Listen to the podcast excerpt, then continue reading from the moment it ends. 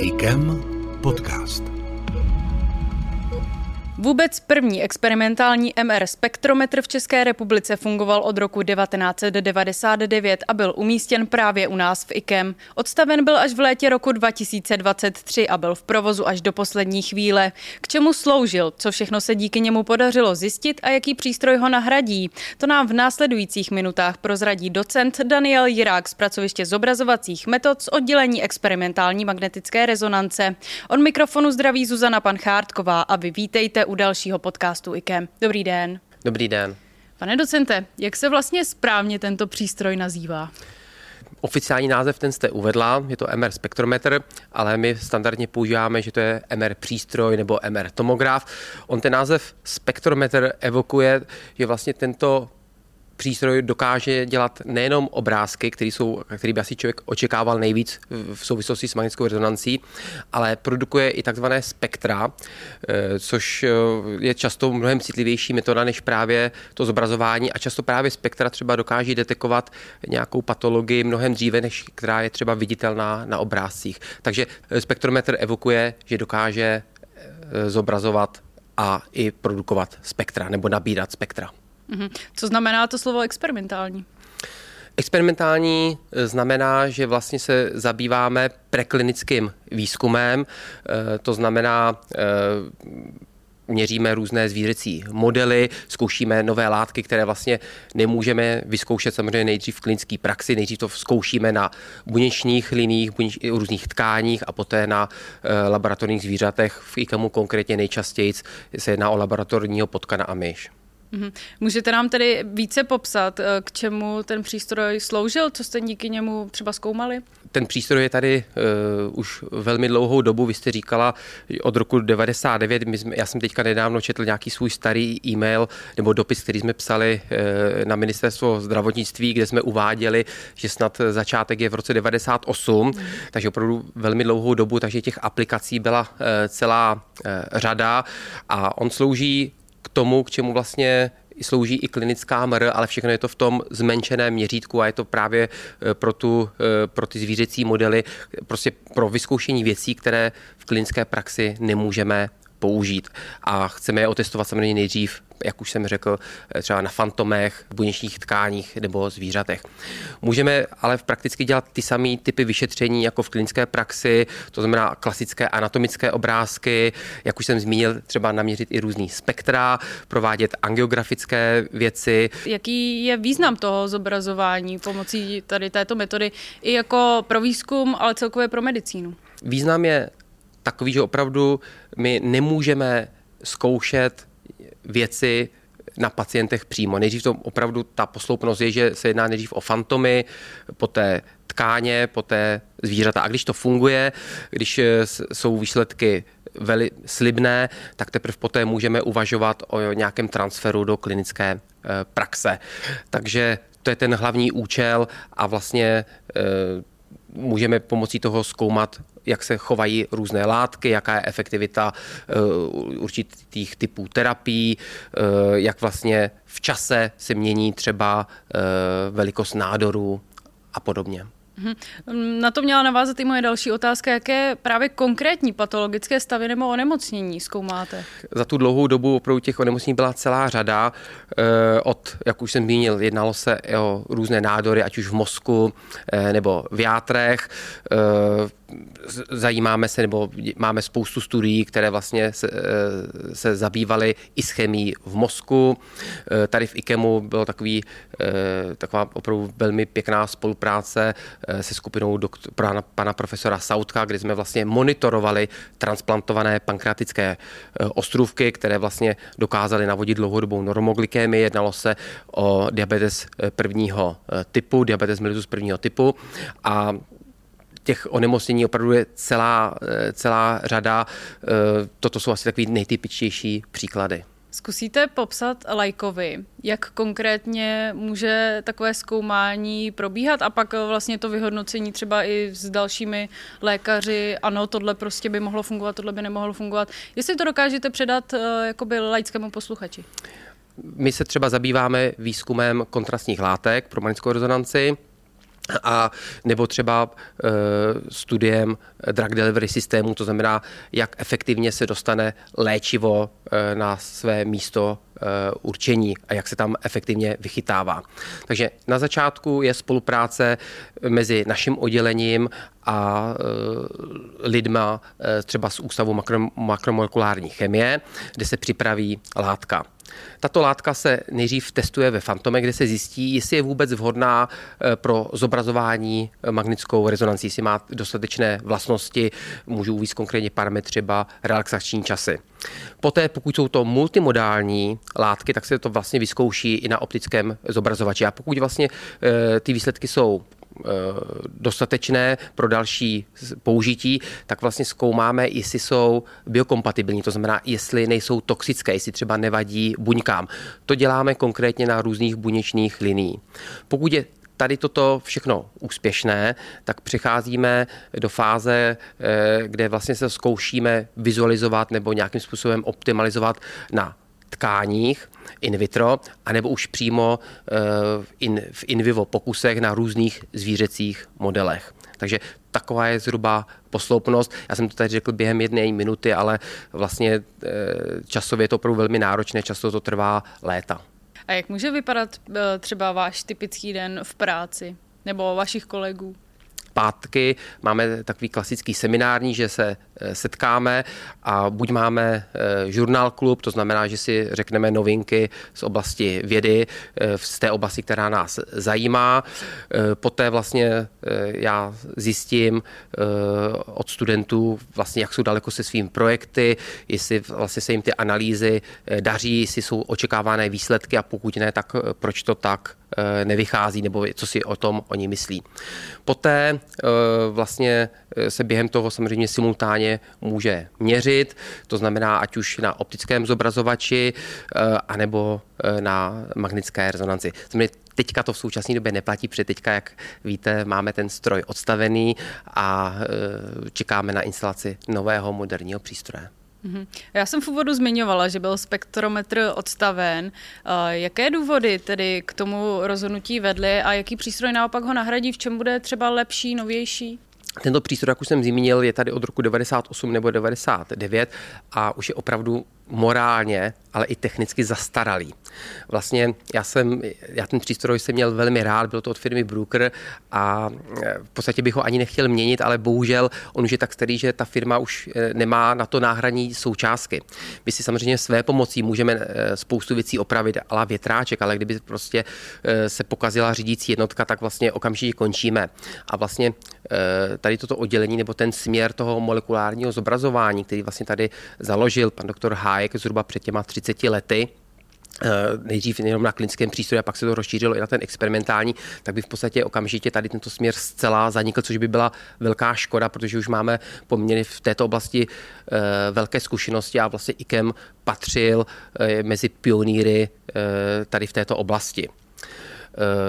Ten přístroj teda se musel opravdu upgradeovat, protože už nebyly jednak ty náhradní díly, ale on bohužel nedokázal spoustu věcí, které bychom my chtěli dělat, tak vlastně nebylo možno s tímto přístrojem e, provozovat, protože například jsme nemohli měřit e, difúze, e, nemohli jsme používat speciální sekvence s velmi krátkými echočasem, který vlastně umožňuje vizualizovat i, vzorky, které mají velmi krátké e, T2 relaxační časy.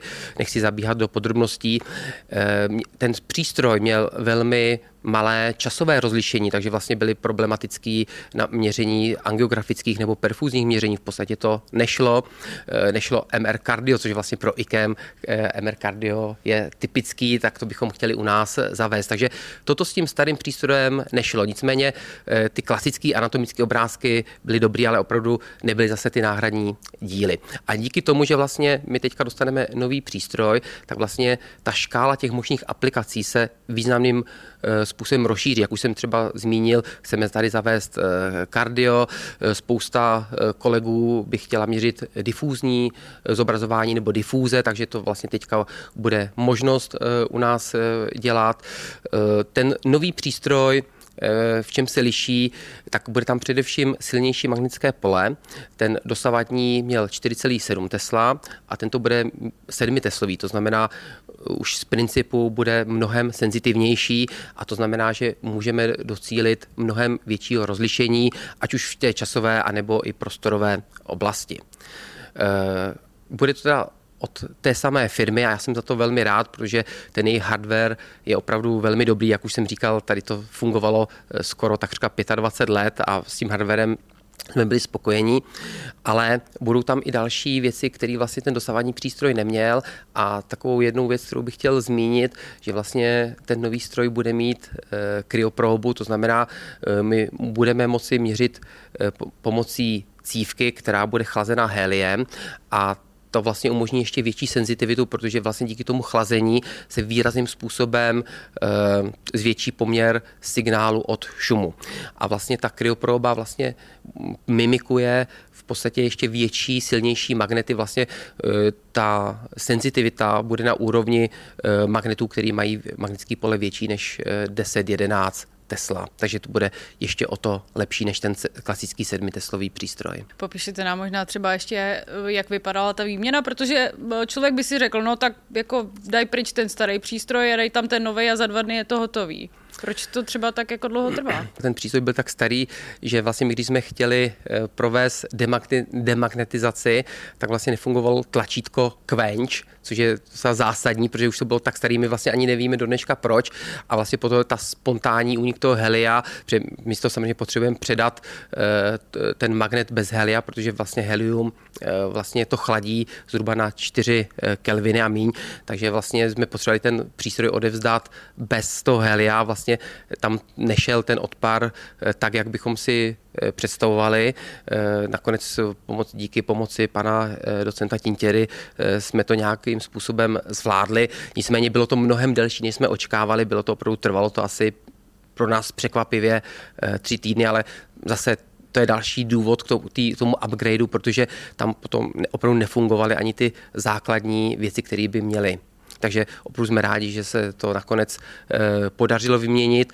Teďka ta samotná instalace, ta by měla být mnohem eh, rychlejší. V podstatě se jedná o to, aby se eh, tam opět zalilo ten magnet heliem, aby se vlastně se stal opravdu znova supravodivým a vlastně se tam pomocí proudu navodilo to dostatečné magnetické pole.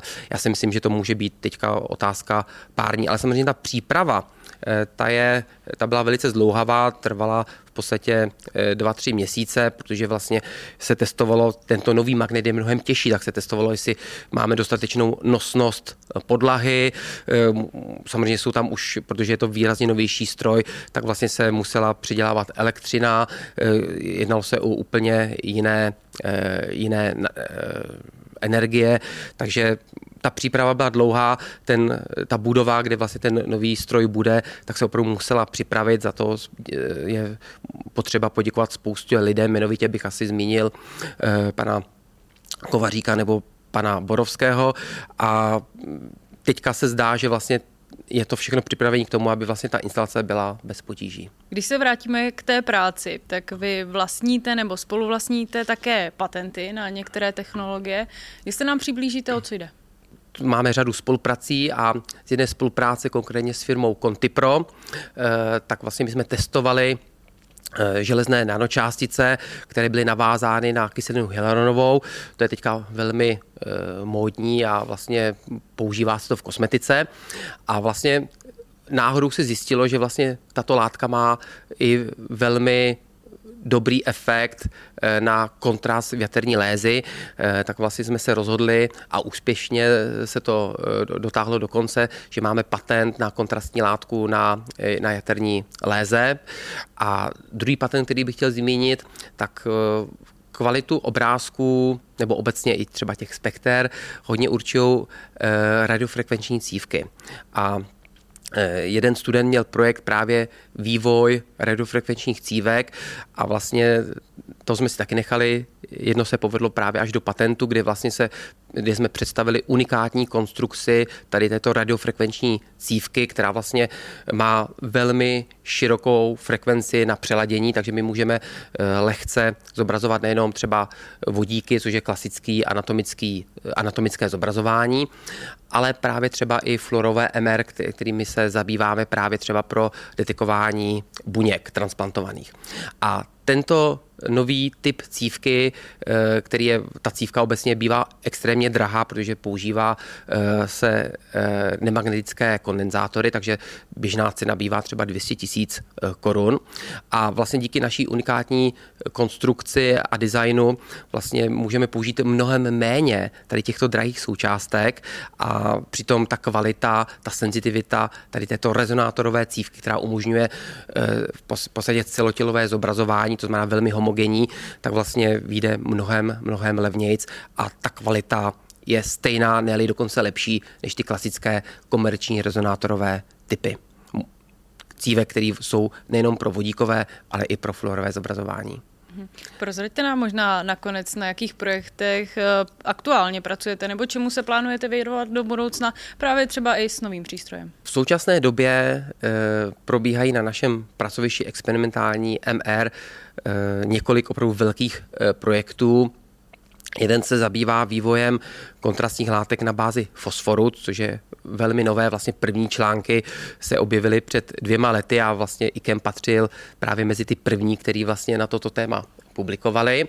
Je to teda ve spolupráci s Ústavem makromolekulární chemie, konkrétně skupinou pana doktora Lagy. A tyto kontrasty nebo tyto látky jsou zajímavé nejenom proto, že vlastně dokážeme pomocí nich e, zobrazovat e, fosfory, ale oni jsou velmi senzitivní i, i na e, přítomnost reaktivních forem kyslíku. Takže vlastně máme kromě morfologie, informaci i o, funkč, i o funkčním zobrazování. Víme, jestli tam je nebo nejsou přítomny právě ty rosy, reaktivní uh, formy kyslíku. Mám takovou zajímavost, tyto látky se ukazují jako velmi zajímavé, protože se o nich uvažuje, že by mohly třeba sloužit i jako ochrana před kosmickým záření při letech třeba na Mars. Protože když letíte na měsíc, tak vlastně ta doba je relativně krátká a vlastně stačí eh, tento eh, klasický, klasická ochrana, ale při těch opravdu dlouhodobých pobytech eh, ta ochrana před kosmickým zářením stále není zcela vyřešená. A vlastně ukazuje se, že tyto, tyto materiály mají velký potenciál. A vlastně ten princip funguje úplně stejně, je to zase stejný princip, jako jsme vychytávali ty rosy v těle, tak vlastně tady se možná rýsuje další, další aplikace a víte, jak všechno souvisí Eh, souvisí, se vším. Takže to je jeden velký projekt. Já bych možná ještě chtěl tady u tohoto zmínit, že vlastně tam došlo ke, ke v podstatě geniálnímu nápadu, je vlastně, víte, že vlastně fosfor je všude v lidské tkáni a vlastně bychom to nedokázali, tu naši kontrastní látku odlišit právě od toho biologického fosforu. A právě ten trik, který my to dokážeme jednoznačně eh, odlišit, je v tom, že vlastně tam se jeden kyslík zaměnil za síru a vlastně máme podobnou frekvenci, ale přesto je odlišná výraz, významným způsobem od toho okolního biologického prostředí. A ta funkčnost spočívá v tom, že se vlastně ten kontrast vrátí zpátky, že si vlastně zpátky aktivuje eh, ten kyslík. Takže vlastně tím vlastně dochází k přilívání frekvencí mezi fosforem s kyslíkem a fosforem eh, se sírou. Takže to je jeden princip. Druhý velký projekt je na vývoj fluorových kontrastních látek, kde zase máme ve spolupráci s Přírodeckou fakultou, eh, skupinou pana doktora Sedláčka, a vlastně tam vyvíjíme, vyvíjíme eh, fluorové polymery a vlastně měníme různým způsobem jejich povrchy a podle toho vlastně můžeme prodlužovat nebo naopak zkracovat například cirkulaci v těle. A ty fluory jsou zajímavé tím, že vlastně v lidském organismu nebo i ve zvířecím eh, v podstatě mají eh, za přirozených podmínek v podstatě nulovou koncentraci. Takže my, když si těma to látkama označíme buňky a poté je transplantujeme, tak máme v podstatě 100% specificitu metody. Takže proto jsou vlastně ty fluorové látky velmi zajímavé pro nás. Eh, třetí velký projekt, ten je velice podobný. My vlastně pomocí zobrazování chceme posuzovat efektivitu různých transplantačních míst, konkrétně třeba pro pankratické ostrůvky a zase k tomu využíváme eh, ty kontrastní látky, ať už na bázi železných nanočástic, anebo právě eh, testujeme ty fluorové kontrasty, takže vidíte, že všechno souvisí se vším. Čtvrtý velký projekt, který bych zmínil, to je eh, na projekt na exozomy. Exozomy dřív se myslelo, že to je v podstatě odpad, který vylučují buňky, a teďka se ukazuje, že vlastně jsou to velice efektivní nástroje pro signalizaci, pro komunikaci mezi e, buňkami a vlastně, abychom věděli, co se s těma exozoma děje a jestli opravdu se vychytávají e, třeba v těch nádorech, protože my je chceme používat pro terapii e, nádorů, tak zase označíme nějakou tou kontrastní látkou, který vyvíjíme právě třeba v těch jiných projektech. Takže to je čtvrtý v podstatě obrovský, obrovský projekt. Pak jsou samozřejmě ještě studentské projekty, které zase se jsou to takový odnože tady těchto velkých hlavních projektů.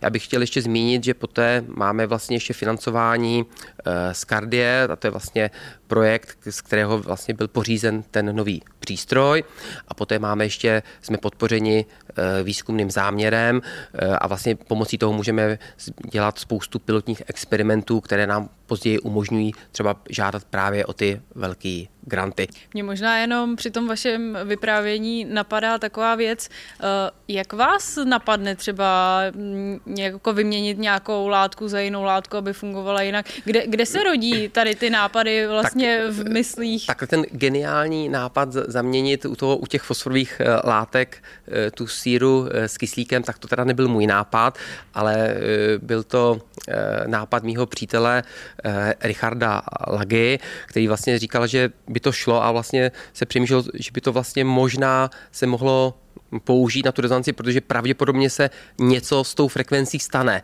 No a my jsme byli příjemně překvapeni, že i na tom starém stroji, který vlastně teďka byl odinstalován, takže i na tom novém stroji, který má mnohem menší senzitivitu, než třeba bude mít teďka ten nový, že jsme dokázali tyto látky zobrazit i in vivo.